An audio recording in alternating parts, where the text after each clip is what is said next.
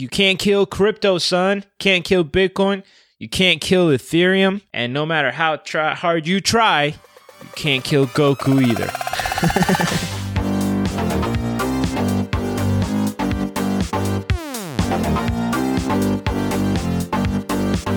Hello, everybody, and welcome to this edition of the Crypto Basic Podcast. My name is Kareem Baruch, and I'm here with my co-host Mike Lockey. How are you doing today, Mike? I am fantastic. All right, so Mike, this is another installment in our 101 series. We haven't released a 101 in a while. We've been having fun with those roundtables, but I'm excited. This uh, this comeback was looming Ah, I see what you did there. Ah, yeah, that was. I mean, come on, that was expected at some point in my intro. But seriously, today we're gonna look at Loom 101. We're gonna break this coin down. Actually, Mikey is gonna break it down for us. I don't know anything about Lumen. I'm pretty excited about it for obvious reasons. Uh, but Mike, before we start. We have some pretty cool news about our acceptance into.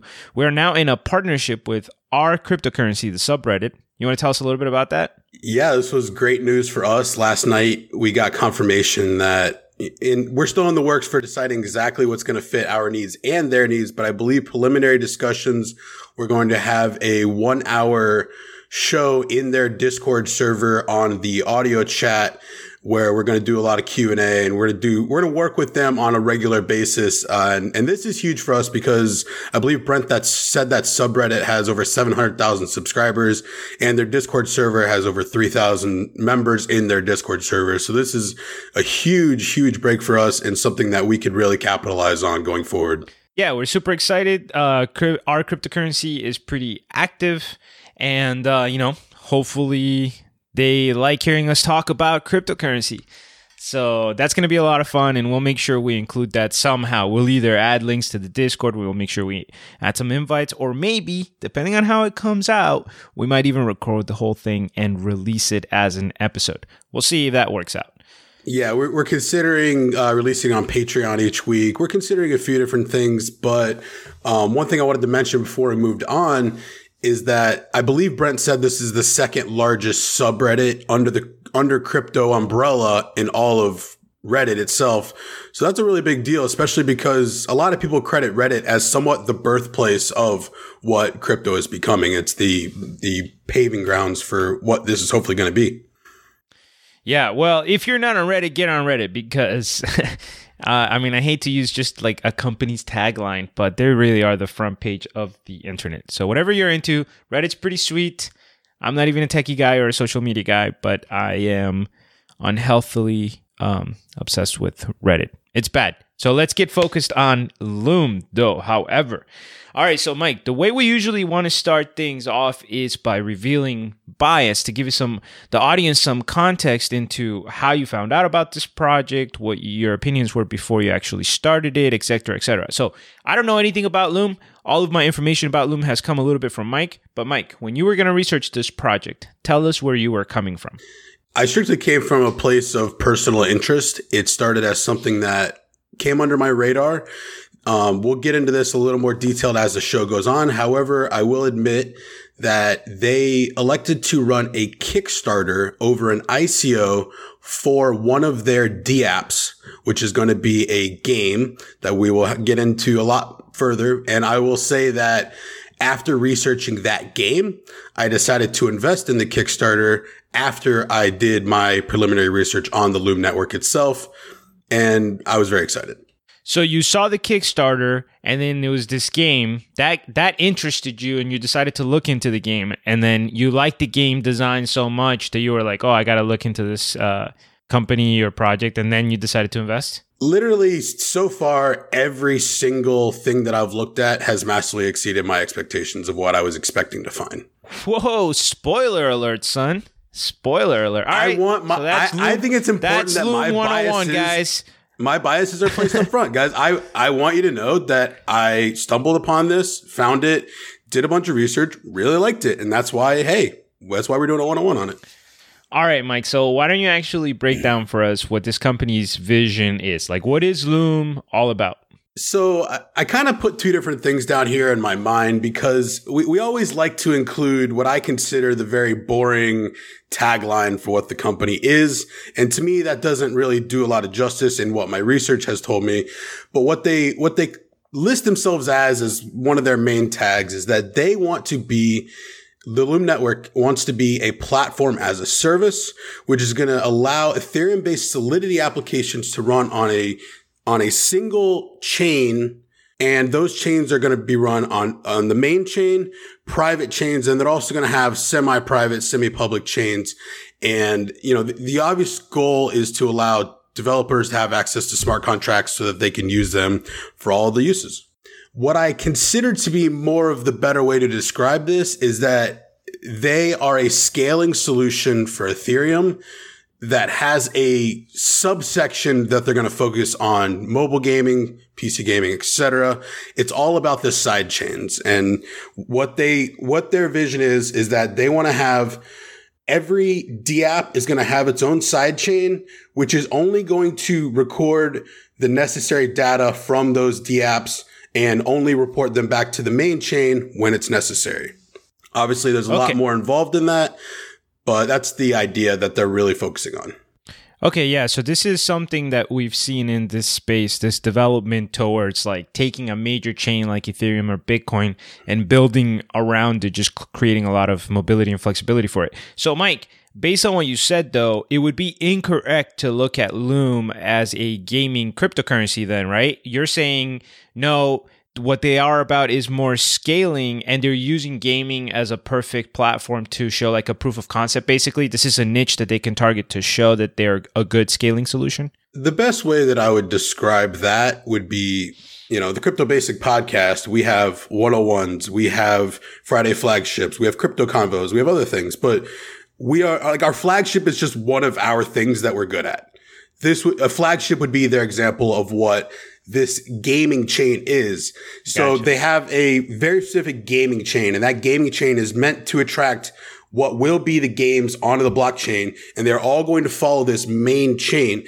Now, one of the things that we're going to learn is in order to have transactions that don't need confirmations on the same network, eh, you can use the information and pass it between chains using plasma, which we will get into more. But the idea is not every transaction, not every detail needs to be recorded on a blockchain. Okay. Yeah, I'm sold and I'm interested. You're using some of my favorite words. You said cryptocurrency, you said gaming. So I'm excited.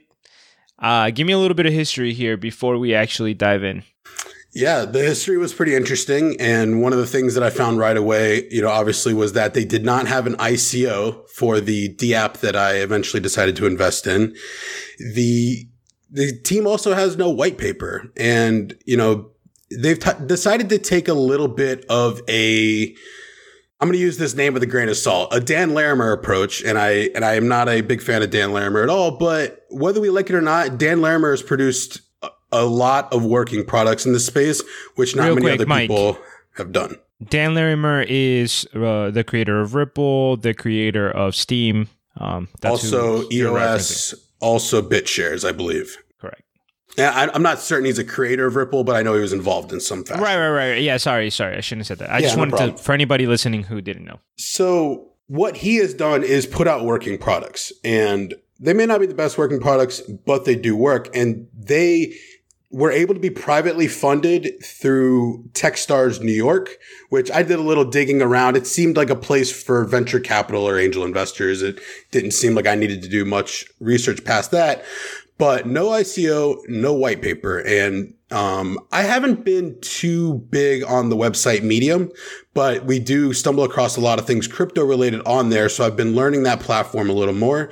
This company runs a really elaborate medium and their no white paper post also includes like a 40,000 word explanation of, of what things are, how they're broken down, their team. It's, there's no like set PDF, but the information is readily available. All right. Okay. So they didn't write a white paper necessarily, but that doesn't mean that they haven't gone out of the way to explain how their platform works and what they're trying to accomplish. Correct. Right. So there's a couple different problems that they realized were going to need to be worked on. And the obvious one that we've talked about in depth on this podcast is mass adoption. So one of the things that the Loom Network did was they put a lot of attention into a software development kit, also known as an SDK. What are SDKs? Well, an SDK is a type of software developed by, you know, a developer, a team, whoever that is meant to be stolen in a way. It's meant to be used. It's meant to be utilized. So some of the examples of a software development kit. Have you noticed that a lot of the wallets in cryptocurrency, especially if they're a fork of Bitcoin, all have the same type of wallet? And that's because that software development kit is available on GitHub, I believe. So any cryptocurrency that's interested in a wallet that has these certain number of provably safe features, such as, you know, cryptographic proofs, I mean, encryption, I mean, um, addresses, just all these things that make a wallet secure, safe, and usable is available. That's why Pivx wallet, Dash wallet, um, a lot of these wallets all look and function the same way. Yeah, I think uh, one possible way to describe a software development kit is basically the tools that a platform or a company would give to developers so that they can easily work on whatever platform they created. So you could have like a uh, Ethereum SDK would be something that has a bunch of tools and shortcuts already built in systems so that you can easily build something that is compatible with Ethereum. Right. And and this is how they decided to go about this. So they created the software development kit, which they labeled as Crypto Zombies. It was the first product they put together. And what this product was, it's meant to be given to developers that aren't as familiar with Solidity as they are with other programming languages. A lot of computer programming language options are very convertible if you know how to translate them. So what a software development kit does is it translates most of the common use cases for programming into more visual, more it's it's kind of hard to explain, but basically you're gonna be able to build a game within a game, like like Paint, for example. Imagine if you were open up Paint Shop and you had a picture and you could make the picture do certain things, or you could animate it in some fashion. All of that is what is known as a software development kit. It's making programming things much simpler than they are otherwise. So they made this Crypto Zombies game and they decided to host what they're calling hackathons. And I was a little confused at that term hackathon because we've, we know white hat, hat hackers, how they can do good. We, we know hacking is like an interesting term, but they didn't, what I've learned is they aren't really using this in a code breaking type of way. They're using it as they have these hackathons that last like 24 hours and they run them more like competitions and in those competitions, they will get like 30 example, maybe uh, 10 teams of three developers together, and they will give them the software development kit, and they have 24 hours to build the most interesting game that they can. And there's prizes awarded. And basically what they're doing is they're allowing people to learn the programming language in a much simpler way. And they believe that through those fashions, the mass adoption will be much easier to achieve. Okay, so basically, these guys know that their flagship kind of uh, product was going to be gaming, and they decided to gamify uh, some of the first stuff that they were releasing to the public to make it a game to get the community engaged. Cool. And so far, they've had massive responses. I believe uh, they're hosting their second one in Beijing, and they've they've hit a bunch of uh, Asian cities. One of the things that I was going to touch on later is that they formed a partnership with the largest mobile app development in China, the company that does the largest app development in China, with over 600 million users total with over 100 million users per month. So what this partnership is going to be really interesting to see how it plays out. These are all people that are de- like part-time developers or passionate developers and being able to form a partnership with the largest group of these in China seems like it's going to pay off huge dividends long term.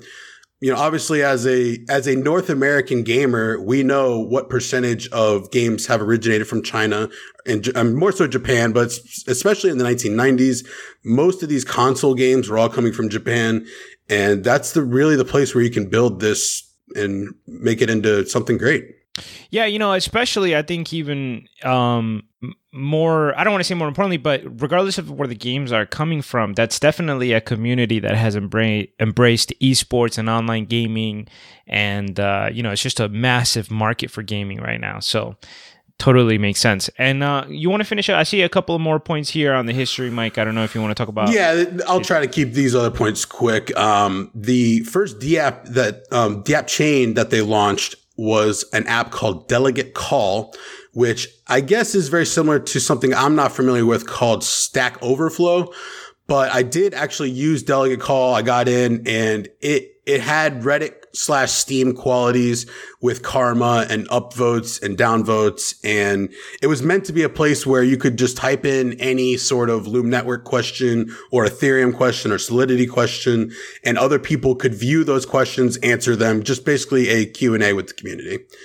So that was a fairly seamless experience. I would say it was somewhat comparable to Steam itself, in my experience there. So that's pretty good quality in my opinion couple other things. The uh, the name of the game that I actually did find the Kickstarter for was named Zombie Battlegrounds, which the name of the gaming chain is called Zombie Chain. So Zombie Chain features Zombie Battlegrounds.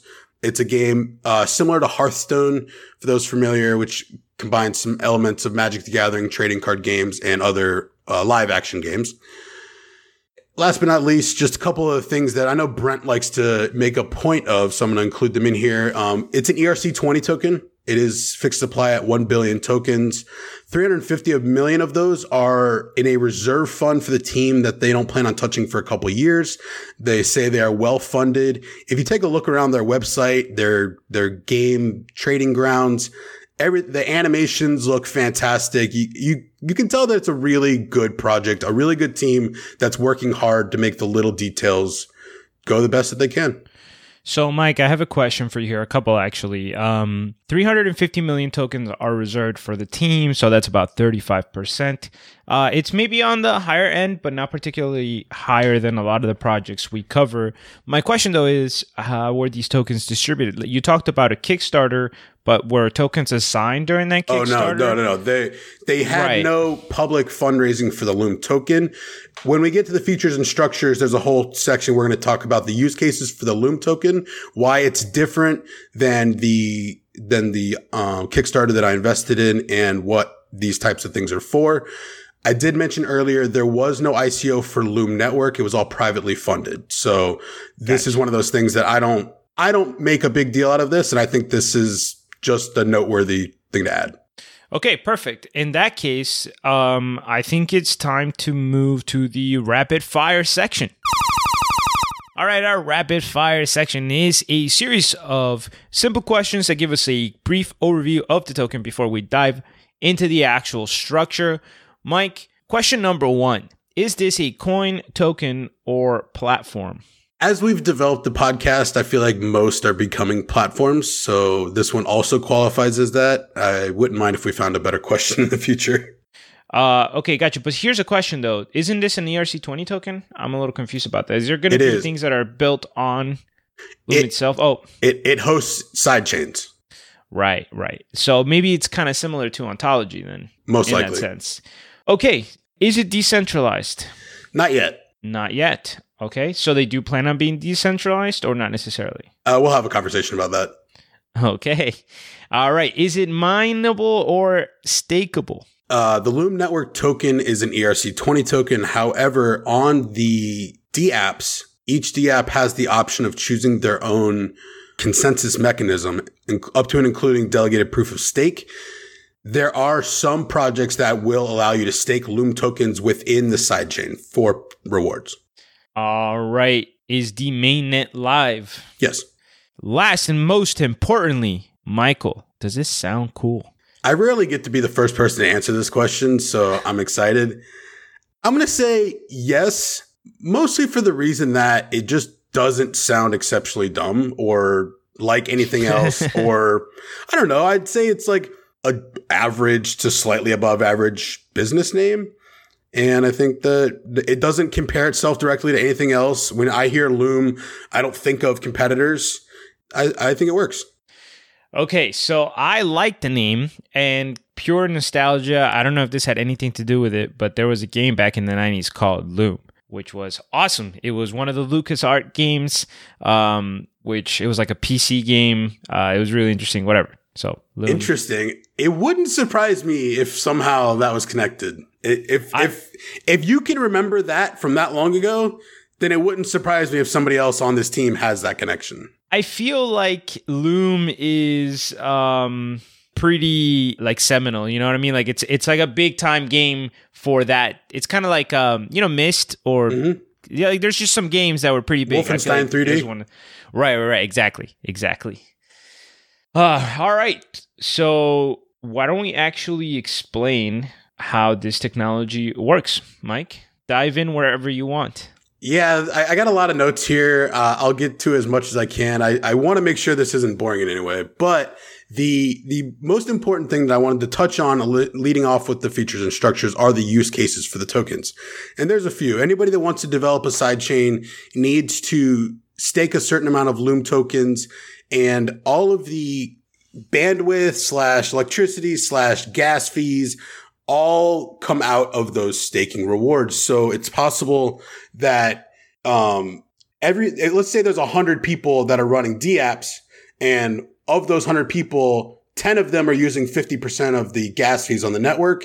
It isn't justified to charge everybody you know, 1% of the total gas fees. There is a bandwidth weighted system. So certain bigger projects can are, they're going to have different fees to run this, but in either case, the tokens are going to be important for holding your chain together. Another thing we touched on earlier, the Hearthstone style game called Zombie Battlegrounds. If you have extra Loom tokens, you can stake them on that game and receive what they're labeling a a uh, loot box, like a monthly reward based on how many Loom tokens you've you've staked. So for example, you can get packs, you could get specialty cards, you just get rewards, whatever that, you know, means to you. So Mike, real quick, is the expectation here, uh, you know, not everybody in the audience necessarily plays a lot of these games. So when you're talking about getting a monthly loot box, so obviously you're talking about maybe special cards, like you said, special powers. But is this just going to be uh, something that the person can enjoy in gameplay, or is the expectation that these are going to be assets that have value? I love that you very organically asked that question in that way, but it actually sets up a really good answer that I have for you. so, the from the user experience, there's two different categories for the tokens. There's the the actual player, and that process couldn't be easier. There's no crypto involved in any way, shape, or form. If you go on the website, you can buy a membership token. That membership token is $1.99 and it gives you one Loom token in a wallet stored on their website where they control the private keys. They control everything. If you have an account with one Loom token in it, that acts as the key to unlock every feature on the Loom network. So from a player perspective, it is $1.99 for unlimited access to this world. And it can be as simple as logging into a website, getting a username and password, and logging in from there. From the developer side, that's where exchanges are coming going to come in. That's where proof of stake is going to come in. And basically they said they don't care to introduce the cryptography to the user. What they do expect is that that most people's first bits of Ethereum are going to come from this game. And that's what they're hoping because one of the things they're adding is a digital marketplace for all assets on this game. Other games are going to be included, of course, but for now, what caught my interest the most is that everything that you get, whether it's cards, packs, everything, they can all be sold for a price in a marketplace that they're creating. I believe they're going to use Ethereum as the main trading pair for all the items in the game. But what that's going to allow is a couple of things. One, if you're the type of player that gets interested in the game, likes it, is not afraid to spend the money on it, then you're going to have an option. If you decide that you don't like it, then you're going to be able to get something in return. I'm not saying you're going to get a great return, but even if I had a game that I put $100 in, I decided I was not a fan, which is what happened with me with Hearthstone This game was supposed to fix a longtime game that I was a big fan of, Magic the Gathering. Hearthstone came along, I want to say about four years back, maybe a little more at this point, and it was supposed to be the next big craze. All of my friends were playing it. The gameplay was much improved. However, other games evolved faster. I spent some money on that game, decided I, I wasn't a big fan. And basically, I had to leave my account dormant for an extremely long time. Cards that I had on there probably had a lot of value when I got them. They could have had value in an open marketplace, but over time, they just rot away. There's pros and cons to that, of course.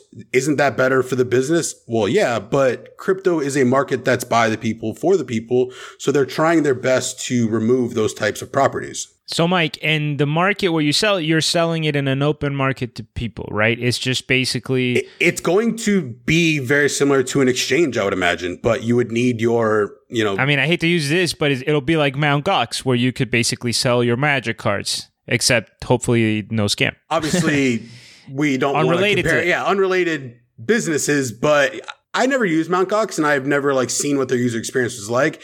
I've actually wondered what a Magic Card digital exchange would look like because again, uh, Magic Card values fluctuate as much or more than crypto does. And oftentimes those, those card values can be as small as fractions of a penny to as much as thousands of dollars. So it seems like a very complicated market to create.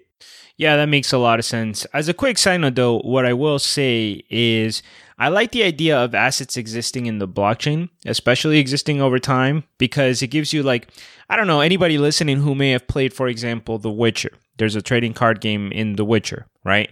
Or if you played Final Fantasy VIII, I remember that they had a trading card game. But you get this vibe in the game where people like really have the cards, you know, like if you have this special card, it's been handed down or whatever it is kind of cool to think about that happening in real life where like there's only so many of these and they've been around for six months and passed down and bid up and whatever. So it, it does create a cool dynamic. Uh, part of the kickstarter is you know some of the levels of the kickstarter include uh, legendary cards that will never be released again on the entire network. So you can have provably rare digital assets that can provably have scarcity. That's a really interesting twist on this whole thing. So, Mike, just to reemphasize, I know you already explained this point, but basically, all of this that you're explaining, like this zombie game or card game that's taking place on the blockchain, this is all happening in one of the side chains that Loom is using to show basically how they're a scaling solution, right? That's the game is one of the many side chains that Loom is creating. Correct. The, the game is meant to grow as large as most mobile games or PC games. And when and if that happens, then they're going to be able to control how much of the scaling that's going on, which is something that a lot of other networks, you know, we go back to CryptoKitties all the time. That CryptoKitties scare scared a lot of developers and, and scared people because they want to bring significantly larger mass adoption than what CryptoKitties actually was. This was not a justifiably clogging up the network situation. No, no, no, of course. And if you're a developer and you're sinking all your time and resources into creating something, and you have to deal with the fact that if you succeed, the network itself will stop you and prevent you from succeeding, that's pretty disheartening. But um, based on the explanation you said before, we, when talking about the market, when talking about everything so far, one of the things I see here is that you address decentralization. And obviously, so far, everything you've mentioned sounds pretty centralized. So tell me what you mean by the need for decentralization here. Yeah. So I was reading around a little bit, and what I what I liked was they had some comments on here about the pros and cons of decentralization. And these are things that we discuss all the time. They're trade-offs. The head of business development for Loom Network is named Michael um, Cullinan. And he had an interview with Coindesk I was checking in on.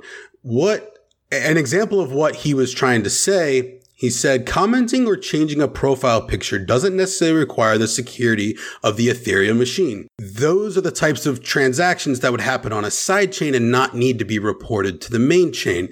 Microtransactions, who's logging in, who's logging out. these are things that you, you don't need full public access about. So on the topic of decentralization, I see some pros and cons to what they're doing. I I actually like that early on they're centralizing the side chains And as I mentioned earlier, there's a lot of transactional data that doesn't need to be made available for all parties immediately. However, there are uh, blockchain explorers and other things that will have access to the public. So the data on the dApp chains is public and shareable. And that's one of the things that I found particularly interesting. If the developers of a, of a game, so I'll, I'll give an example that you and I play a game called Clash Royale. If they decided in that game to take one of the characters in it and make them way better, say reduce the cost or increase the attack or something really unbalanced, the users in the game will have the option, if they decide to, to fork the entire game and create a new subsection of game that can be continued to be developed in however the game actual community chooses to do so.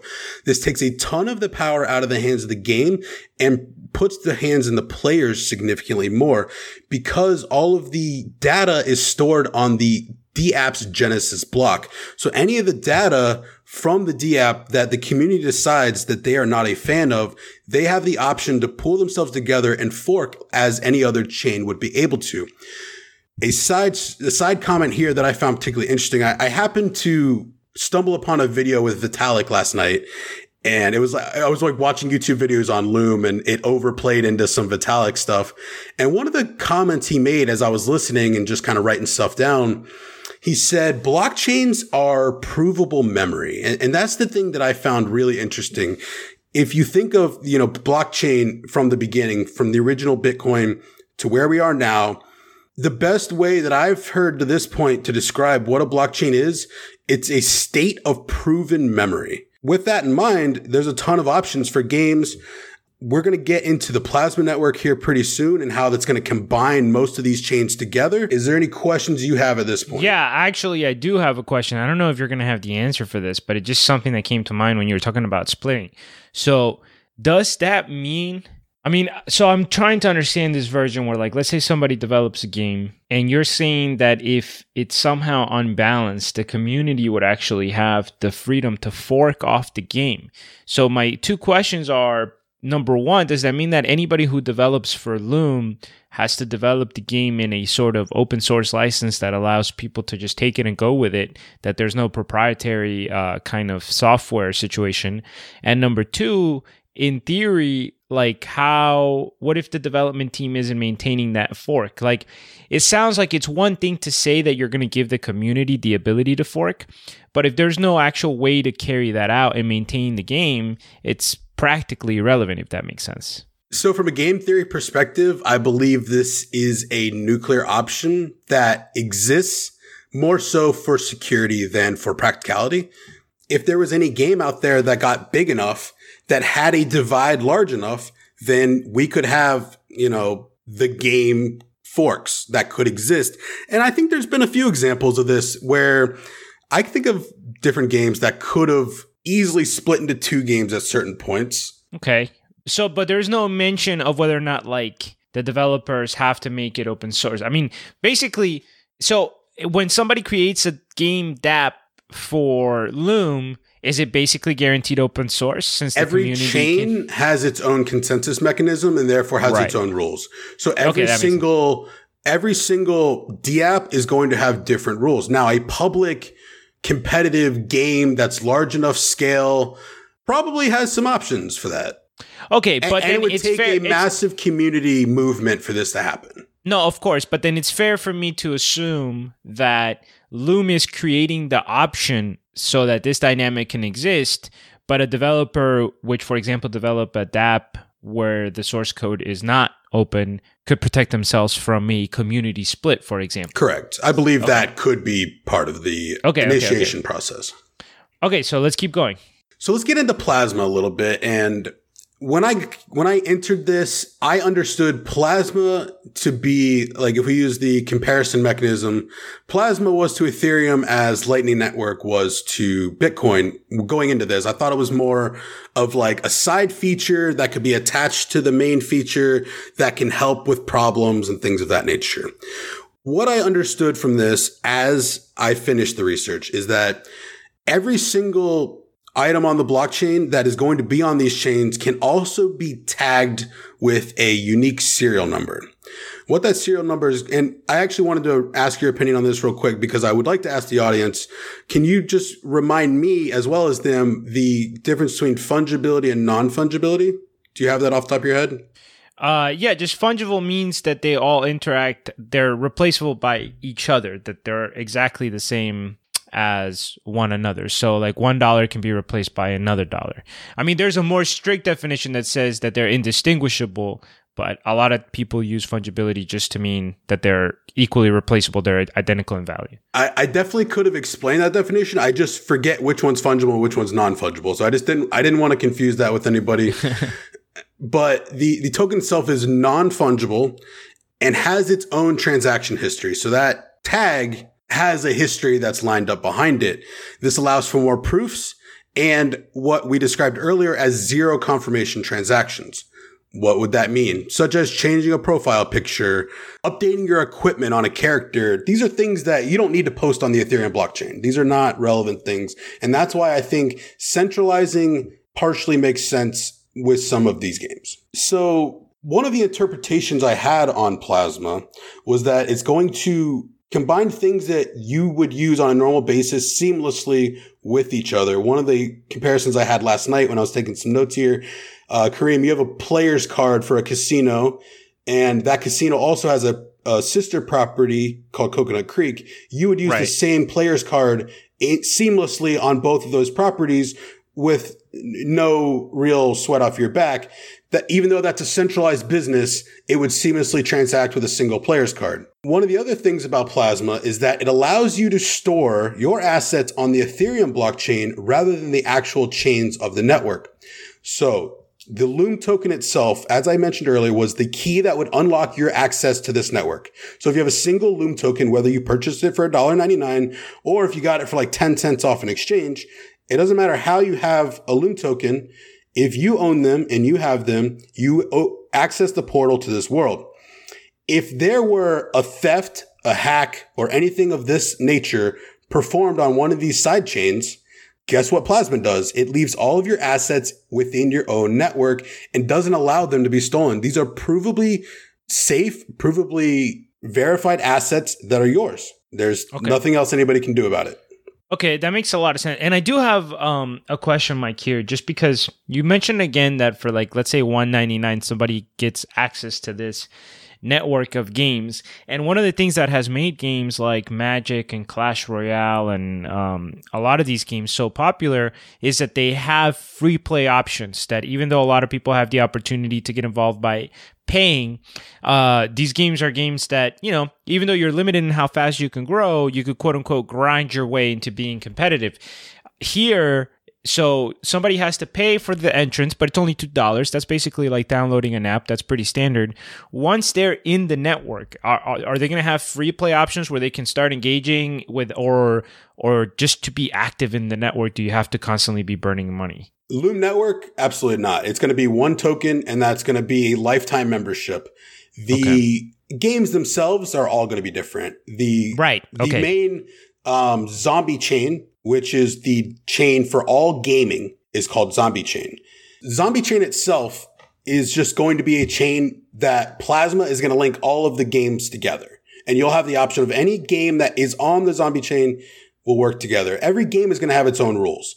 So right. Some games are going to be free. Some games are not going to be free. It has been mentioned gotcha. multiple times. They are going to do their best to make free to play more competitive.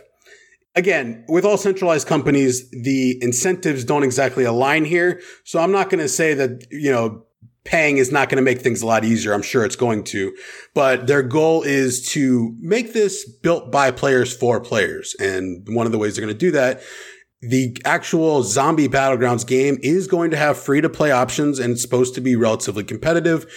The idea of a lot of these games are they make so many cards that having all the cards is like 10% of the battle.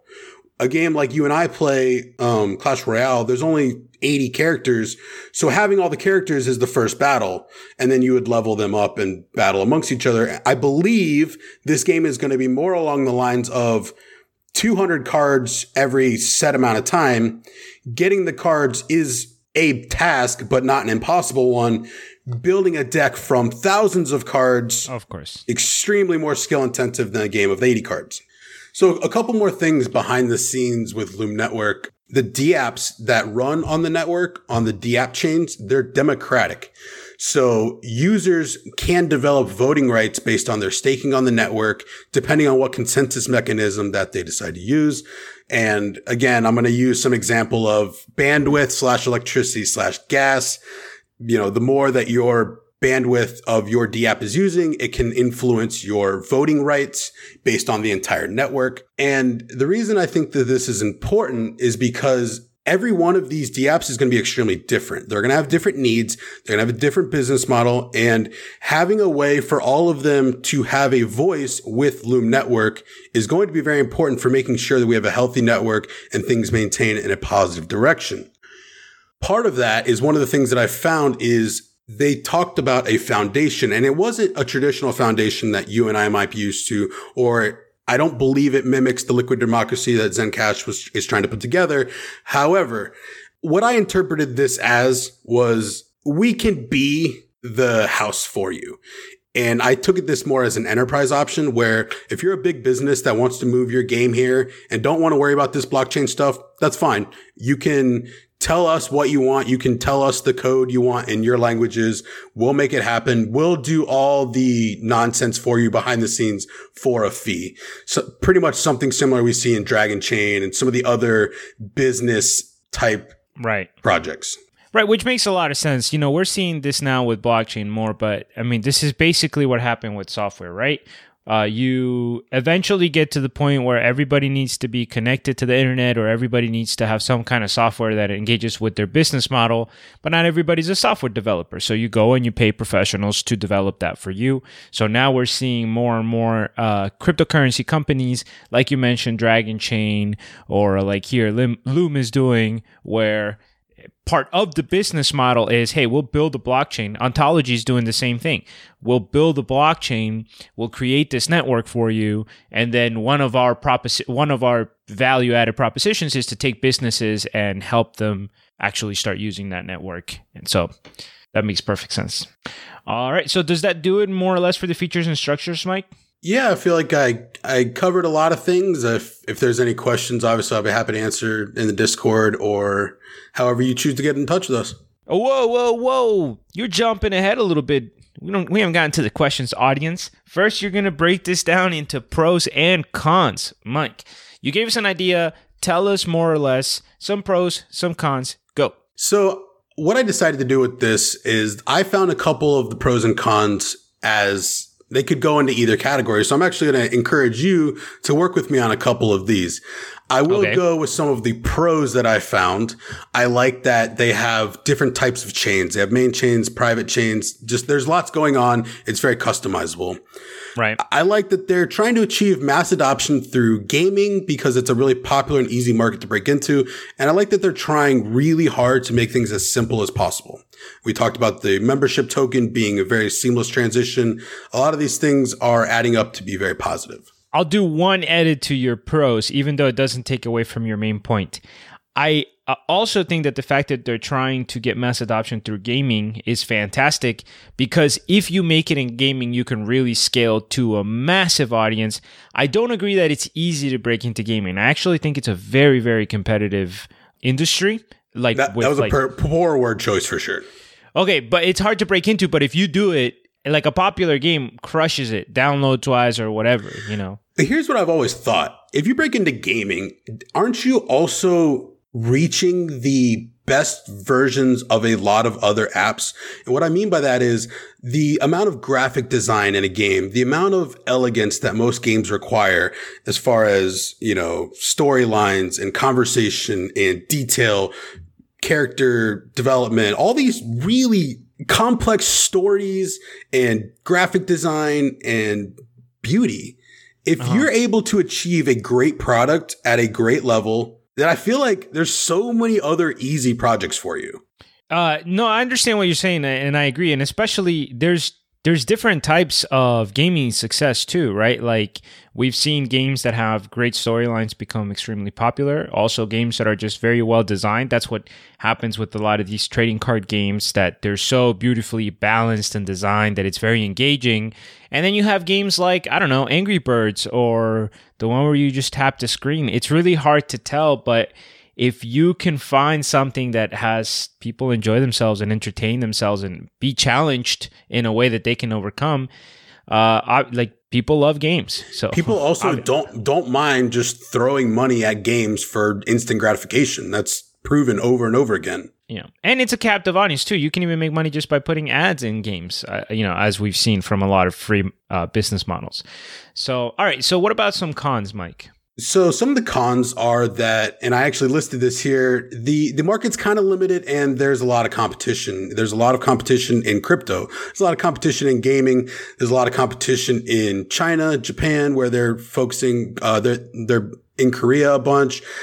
It's a tough market. I think that that's possible that they may not, not be able to you know, acquire enough developers to maintain the pace that they would like to maintain. But so far so good. I think they're doing a good job. A couple of the other cons, um, at this point, I wasn't able to find any evidence that they planned on becoming their own blockchain. So part of being tied to the Ethereum network is that, that the Ethereum network can be limiting more than having your own blockchain could be. However, we could also argue that that could be a benefit as well that you're able to get the security of the Ethereum blockchain. Yeah, and actually, I would make an exception here, Mike, because it seems like their business model is to create sidechains that are going to help Ethereum scale. So, you know, if at that point, you know, we always say something along the lines of let's judge each project on the merits of what they're trying to accomplish and not on like the merits of everything that is being done in the space. And then here, like this seems like something that's specifically being created. It's like it's like if somebody's making wings for airplanes, we can't criticize them that they don't have their own airplane, right? Like their focus is to make wings. So they were trying to make Ethereum faster, more flexible.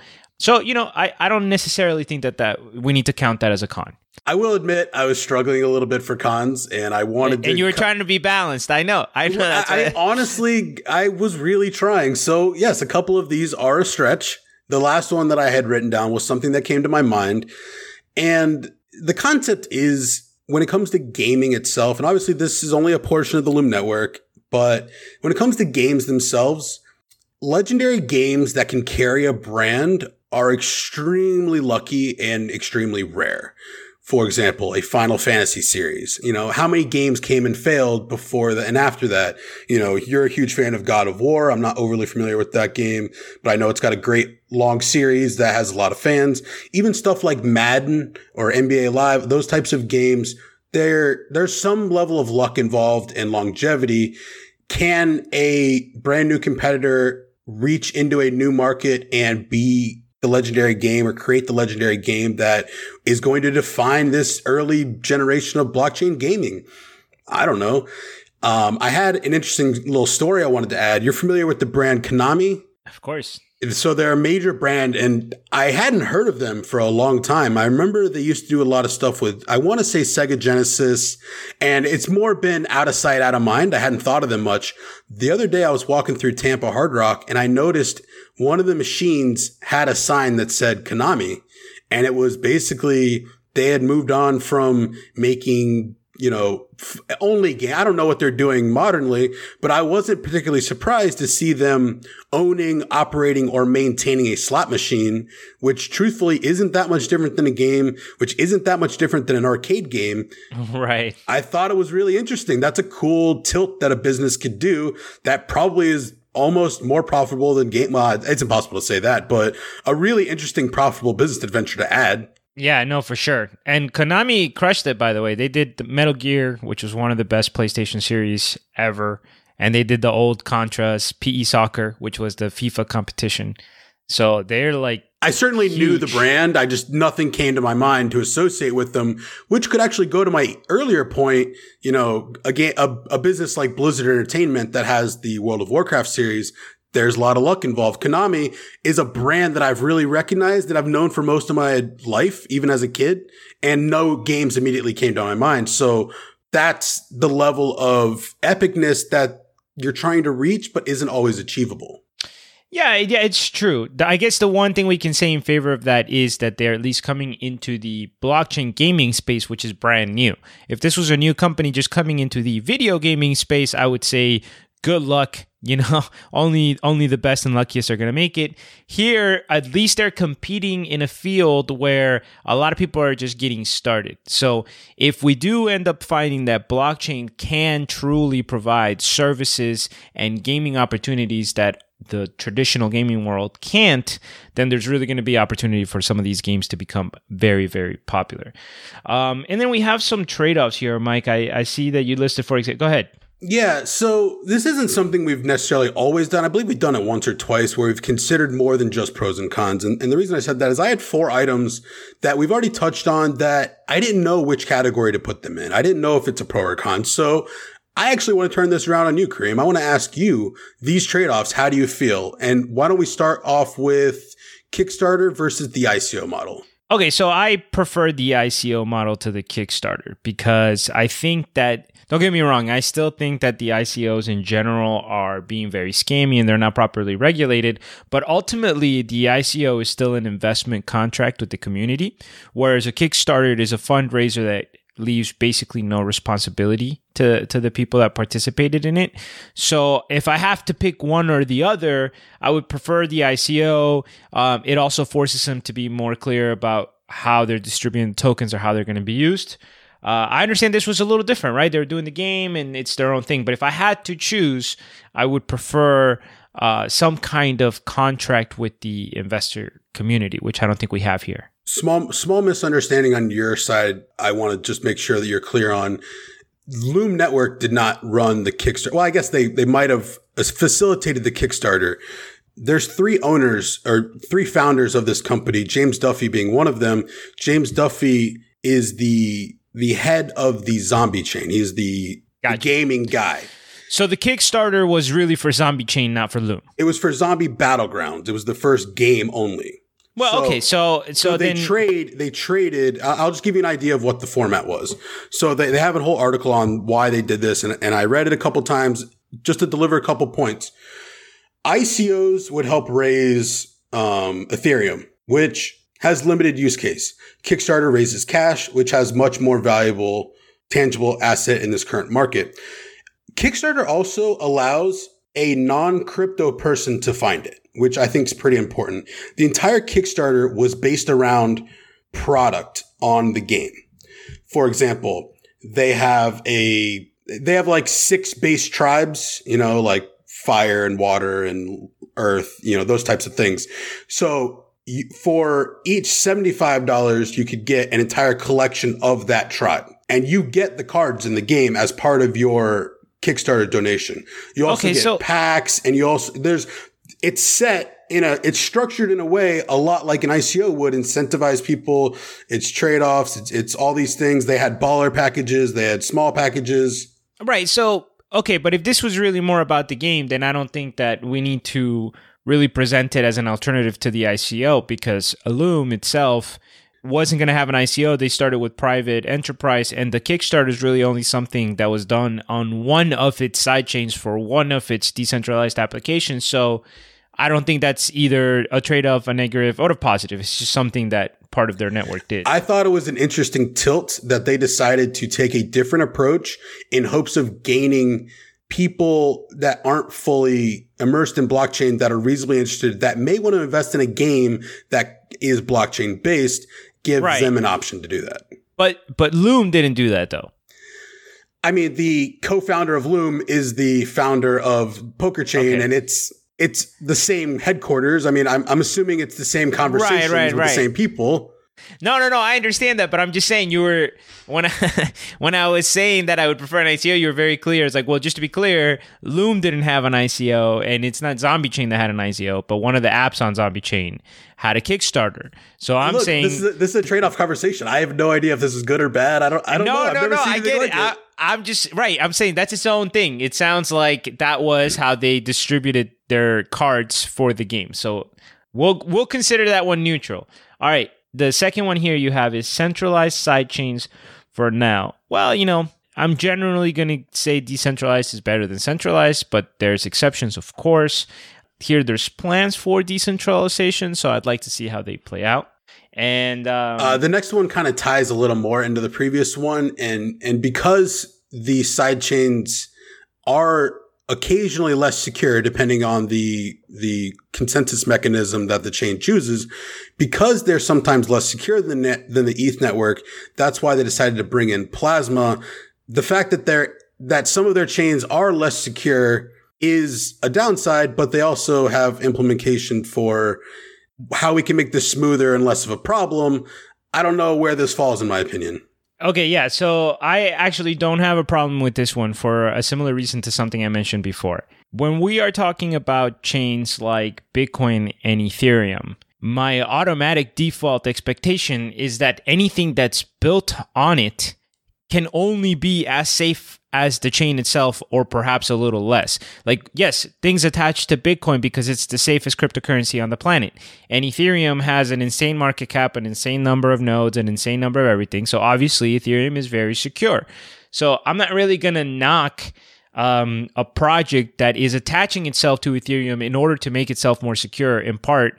And it's trying to help Ethereum be more scalable and say, well, you're not as secure as Ethereum. I wouldn't expect it to be, and I would be, I would actually consider a significant pro if it was somehow safer than such a major chain. And some of the concern from the community, uh, and, and I think this isn't justified, but I just want to make sure that you and I are on the same page here. The, the token itself, the membership token is $2 on the website.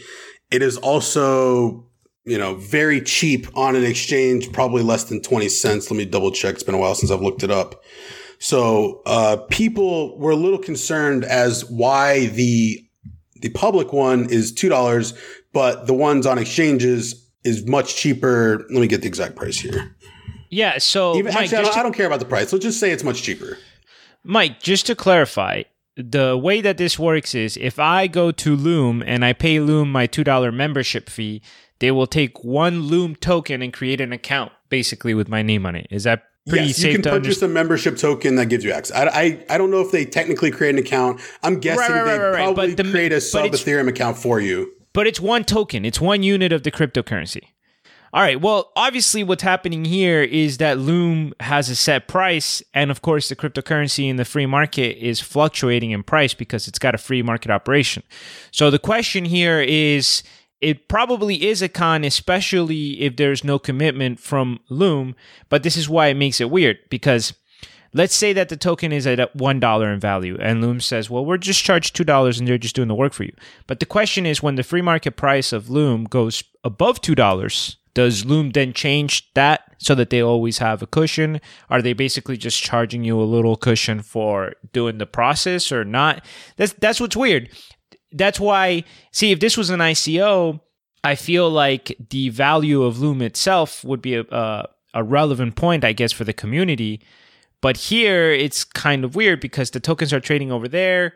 They are essentially selling the token at a fixed price, even though that's it's not being sold that way. But that's basically what it is.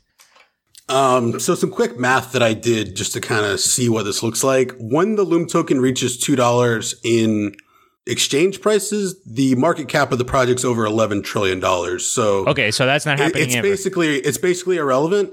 So I guess the more I'm thinking about it, it's meant to be a custody thing, probably more than anything. And uh, again, two dollars doesn't bother me at all. What they've said is that the exchanges are more for developers and developers that run side chains that need to stake their tokens to pay things and other, or you, you could create side chains that offer public staking on your network and you could stake Loom tokens in that and you can pay out your some of your network rewards to the users. That's no, going to yeah. depend on how the side chain develops. Th- this is pretty straightforward. The company's charging a small fixed rate which they think will always be greater than the token and that's just a membership fee for getting you started and they're subtracting the cost of the token that they have to submit from that. So obviously, if you do that process yourself, you can save yourself the overhead or whatever. So that's the question: Can you do that yourself, or do you have to go through them? So you you can do it yourself, and then another point that they mention is uh, sometimes exchanges have pretty large withdrawal fees. I want to say it was either three to five Loom to withdraw the tokens off the exchange. So at some point, you're also buying eight to withdraw, Right. you know, a couple. You know, there's there's not Yeah. a lot of Now, I, I think this was done for the sake of simplicity, and I wouldn't think about it too much. But Um, what I think is that it's it's a very easy question for somebody to ask. It's it's a level Of one question that I Of think course. not a lot of people will put enough thought into. No, no, no. Of course, of course. So, Mike, if somebody wants to buy Loom, where can they do that? Uh, it's on Binance, which adds a lot of credibility to the project, in my opinion. It's also on KuCoin. It's- a few different places, but those are the only places that stood out.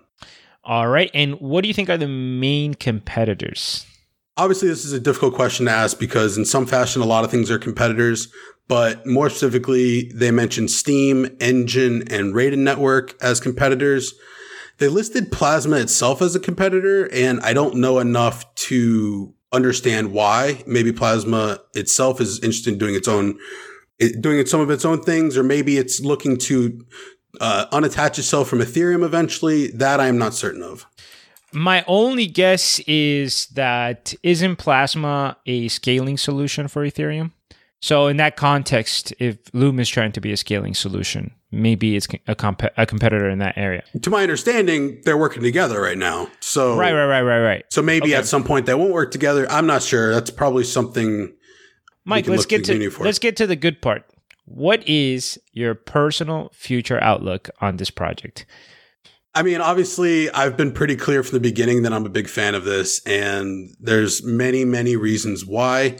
You know, I remember the very first time that I started playing Candy Crush, for example. That was the first time I was introduced to a game that used game theory in a very unique way where it restricted the time that you could play. It restricted, you know, how often you could spin a wheel to get a free item. It restricted it in a way that actually created a desire to keep going this is going to continue to grow and evolve and be chiseled out in a more eloquent way over time. I really think that mobile gaming is going to continue to rise. I think gaming itself is going to get larger and larger, particularly with the new generation of kids that are way more tech savvy than I am, which is, you know, hard to admit based on how much time I've spent using electronics on a regular basis.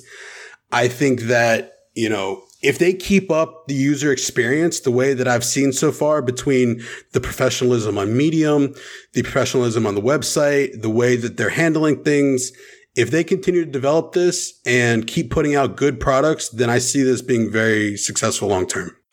Awesome. That sounds exciting. And uh, of course, now here's normally where I would wrap it up.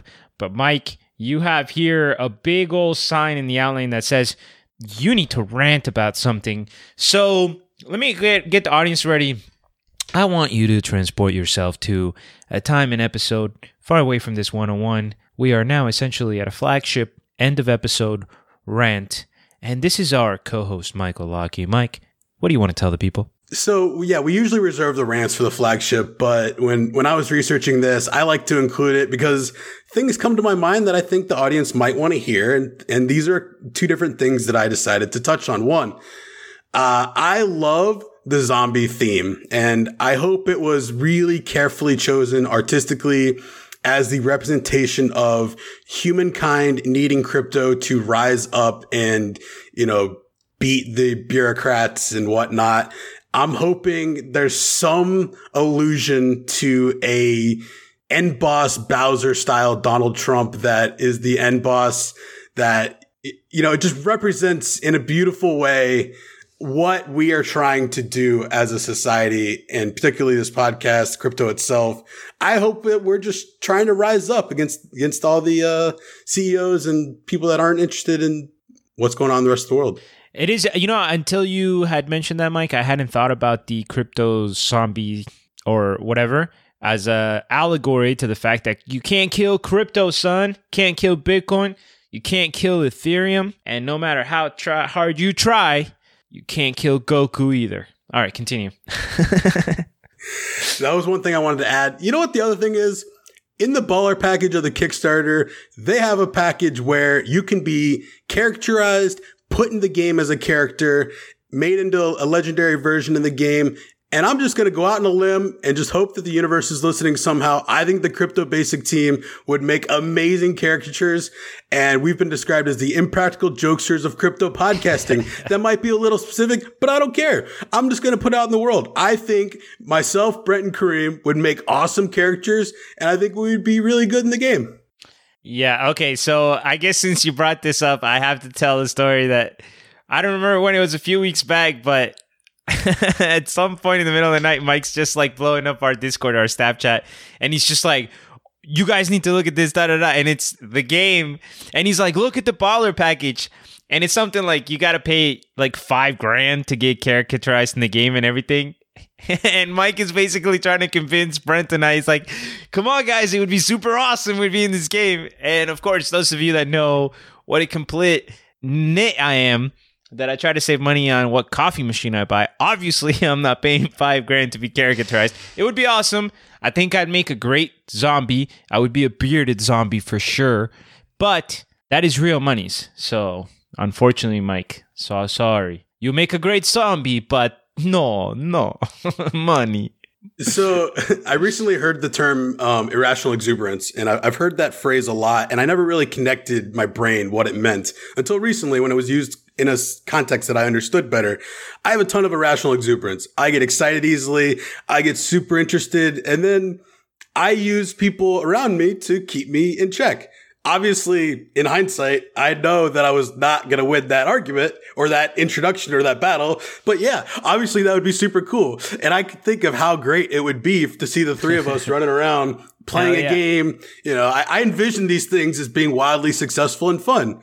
Obviously, these guys are like, okay, yeah, let's let's get back to reality. So, this is my last ditch effort to make sure that I think the entire world should know that we would be awesome.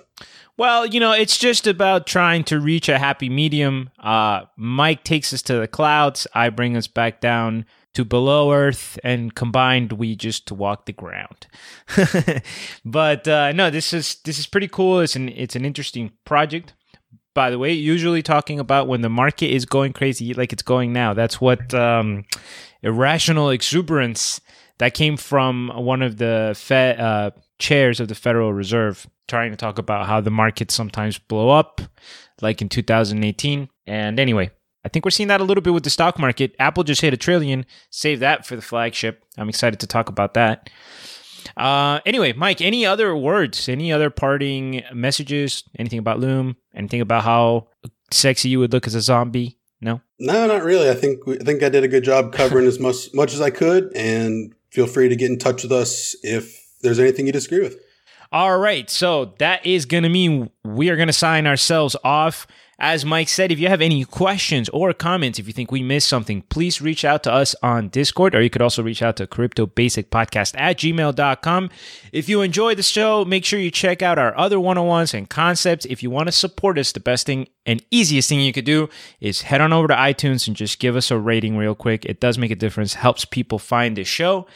Uh, other than that, just remember we are not financial advisors, just a bunch of nerds that like crypto and like games, and therefore kind of qualified to talk about this, which is cool. But we're not financial advisors. All right, this is going to do it. My name is Kareem Baruke. I was here with Loom Extraordinaire Michael Lockie. Thank you so much for tuning in. Ciao.